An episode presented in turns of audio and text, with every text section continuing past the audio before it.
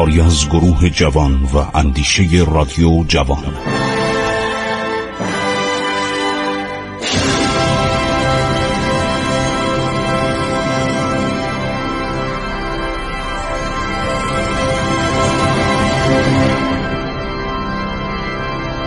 بسم الله الرحمن الرحیم به نام خداوند بخشاینده مهربان دوستان عزیز من خسرو معتزد هستم. با شما در برنامه عبور از تاریخ صحبت می کنم خب درباره دیالمه داشتیم صحبت می کردیم اینها اقوامی بودند توایفی بودند بسیار مستقل بسیار شجاع و اوصاف شود خیلی خوبی داشتند. و ابوالفضل ابن امید وزیر رکن الدوله که از نزدیک با دیالمه تماس و معاشرت داشته درباره اینها مطالب زیادی میگه.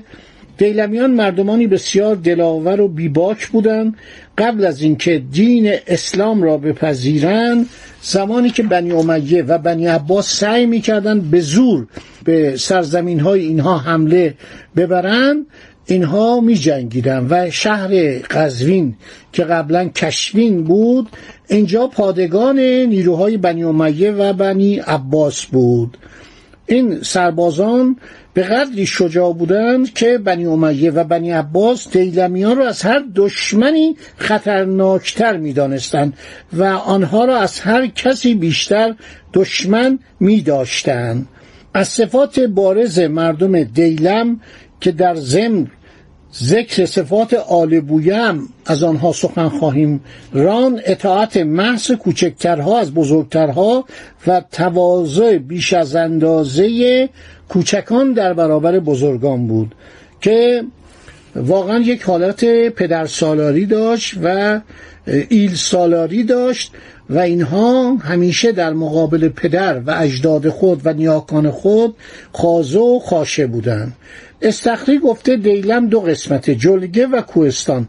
در قسمت جلگه گیلها سکونت دارند و سرزمین آنها از کوهستان دیلم تا دریا امتداد دارد. قسمتی کوهستان مخصوص دیلم است و این قسمت از کوههای بلند و صعب العبور تشکیل یافته است. پادشاه دیلم در نایه رودبار اقامت دارد. رودبار گیلان که یک مرکزش هم شامیران بوده یا شمیران بوده که بعدا اون پادشاه سالاری در اونجا قصد بسیار با شکوهی داشته ابودلف دربارش خیلی صحبت کرده. در سرزمین دیلم مخصوصا در ناحیه گیل درخت و جنگل بسیار زیاد بوده. در این قسمت آبادی ها و قرا در زمین هموار قرار دارن. اینو استخری داره میگه. استخری در نیمه اول قرن چهارم جغرافیدان بوده. اینها رو نوشته. استخر یعنی شیراز. یکی از نواحی فارس استخر که پایتخت هخامنشیان بوده. در دوران قدیم یکی از پایتختهای هخامنشیان بوده. در زمان ساسانیان هم یکی از پایتختهای ساسانیان بوده. برای اینکه اینها چندین پایتخت داشتن. پایتخت اصلی تیسفون بوده. ولی شما میرید مثلا در دستگردم خسرو پرویز پایتخت تابستانی داشته. یا در زمستان می‌رفته به نوایی گرمسیر استخر. زبان اینام نه عربی بوده نه فارسی. و لحجه های مخصوصی داشتن. عرض شود که در زمان حسن ابن زید که یکی از علویان بوده اینا مسلمان شدن با مهربانی. یعنی حسن اتروش یکی از اولاد امام حسن با مهربانی با لطف و با خوبی عرض شود که اینها رو به دین اسلام دعوت کرد. این مردم مقدسی گفته. اینی که دارم ذکر می‌کنم از مقدسیه. مقدسی جغرافیدان بزرگ اسلامی می‌گوید این مردم رسمای عجیبی دارن. از جمله که دختران خود را به ازدواج غیر در نمی آورند به هیچ عنوان شوهری غیر دیلمی این دخترها انتخاب نمی کردن.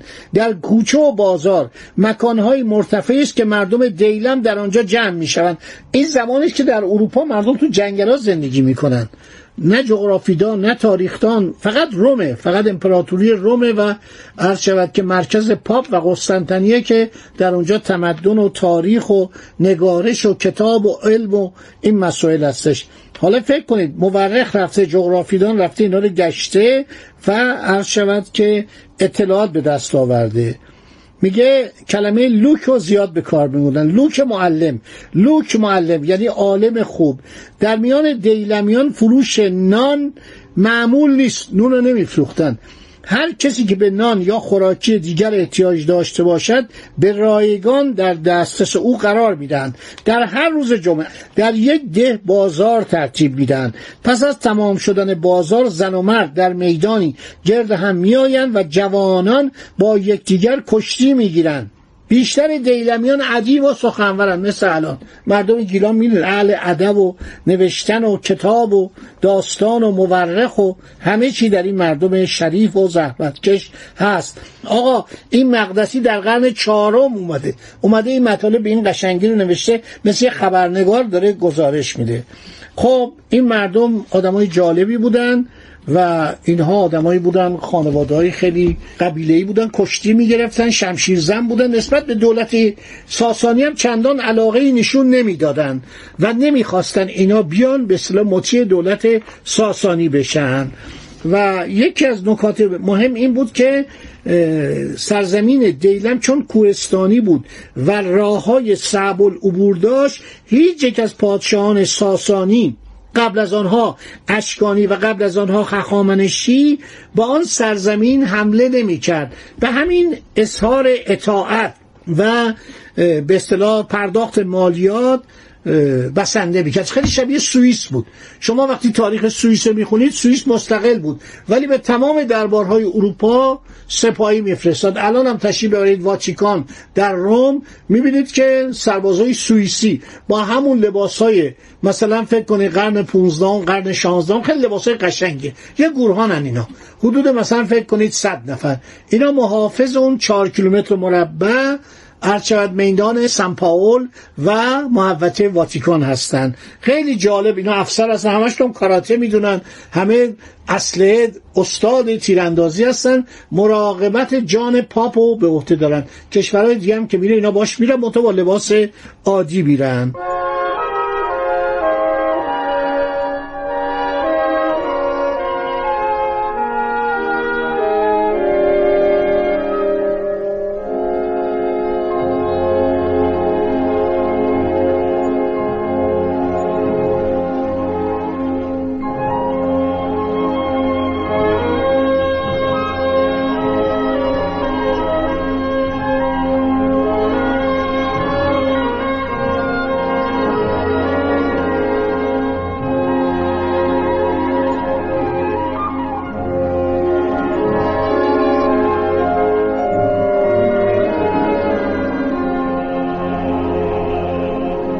کاری که عمرای دیلمی می‌کردن این بود که دی از کسان خود را به عنوان داوطلب برای جنگ با خارجی ها به خدمت پادشاه ایران میفرستادند. مورخین رومی نوشتن که سربازای دیلمی رو دیدن. اینا بسیار شجاع بودن و وقتی می جنگیدن خیلی خطرناک بودن. این یعنی سربازایی بودن که رومی از اینا می ترسیدن در جنگم خیلی شجاع بودن. وقتی که پادشاهان ایران یاقوت نوشته جغرافیدان برای جنگ با رومیان آزم آسیای صغیر می شدن لشکریان دیلم قبل از عزیمت به اردوگاه در شهر زور یکی از بلاد پرجمعیت دیلم اجتماع می کردن و پس از تهیه آزوقه و مهمات به جانب آسیای صغیر حرکت می کردن یعنی کجا؟ این ترکیه کنونی بهش بودن آسیای کوچک بعد شد آناتولی. و به سپاه ایران میپیوستند و در موقع مراجعت غنائم بسیار با خود می آوردند دیلم عمرا و بزرگان معتبری داشته چنان که در موقع جنگ اعراب با ایران و فتح دوایی مختلف این مملکت یکی از شاهزادگان دیلمی به نام موتا. این خیلی معروفه مورتا یا مورتا جنگ کرد برای مقاومت. قلعه مستحکم بین راه همدان و قزوین بنا نهاد و جمعی کثیری از عملای متنفذ دیلم را با خود همراه ساخت. اینا زندگیشون خیلی ساده بوده. عرض کردم بیشتر دهنشین بودن کومنشین بودن جزء ایلات و چادرنشینان بودن. شما تو ایران نگاه کنید تا اوایل قرن قرد شود 19 هم به طوری که آمده مارسل جوبر نماینده ناپل اون گزارش میده بیشتر ایرانی چادرنشین بودن. یعنی شهرنشینی در ایران از دوران بعد از مغول کمتر شد. بیشتر چادرنشینان بر شهرنشینان رجحان داشتن. همینطور دهنشینان. این آماری که جوبر منشی ناپلئون بوده زبان فارسی و چند زبان دیگه ایرانی رو می‌دونسته. یک سال دو سال تو دربار ایران بوده. همه هم مطالعه کتابش فوق العاده است. سفر به ارمنستان و ایرانی کتاب دو سه بار ترجمه شده و من توصیه می‌کنم حتما دوستان این کتاب بخونن و نوشته که جمعیت ایران بیشتر چادر نشینن و عده زیادی ده نشینن شهری ها حتی اکثر یه میلیون. یعنی جمع جمعیت ایران رو پنج میلیون گزارش داده. و همینطور اون آقای عرض شود انگلیسی یعنی جیمز موریه که بسیار با باسوادی بوده و این آدم جمعیت ایران رو 6 میلیون گزارش میده. اینی که میگن اینو من دقیقا جلو شما عرض می‌کنم بازم تکرار می‌کنم. اینی که میگن در جنگ اول جهانی جمعیت ایران 20 میلیون بود و 9 میلیون اینها مردن این دروغه. چنین چیزی نبود. یک میلیون فکر کنم جمع تلفات بود. برای اینکه در سال 1296 هجری شمسی اون قحطی بزرگ که باران نمیاد جاده ها قطع میشه در روسیه انقلاب میشه خاربار ایران رو به روسیه می‌برن خاربار ایران رو به عثمانی می‌برن. همین اجانب سو استفاده می‌کردن. انگلیسی ها میبردن به هندوستان همه جا قحطی بود. ما یکونیم میلیون جمعیت از دست دادیم. سالنامه پارس هر روز جمعیت ایران گزارش داده شده. بعد کتاب های دانشگاه تهران الان یک کتاب جلوی منه جمعیت شناسی دانشگاه تهران.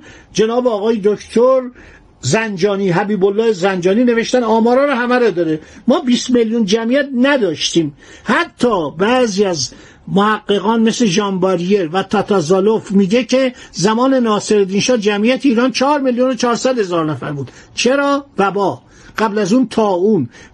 همین میاد این جمعیت رو درو می‌کرد. دوایی نبود که جلوی مرگ و میر بچه ها رو بگیره. آمار داده سازمان ملل متحد مسخره می‌کردن. یعنی تمام دنیا می‌گفتن ایران چرا اینطوریه؟ از هر پنج بچه ایرانی چهار بچه قبل از پنج سالگی میمرد. خدا نگهدار شما تا برنامه بعد که ادامه بیدهیم ماجرای دیالمه رو و داریم می‌رسیم به اولین سلسله دیلمی آل زیان اینا خیلی مهمه. تاریخ در تمام دنیا ارزش داره. مردم باید بدانن گذشته خودشونو. خدا نگهدارشون. ایران با شکوه 2800 سال تاریخ.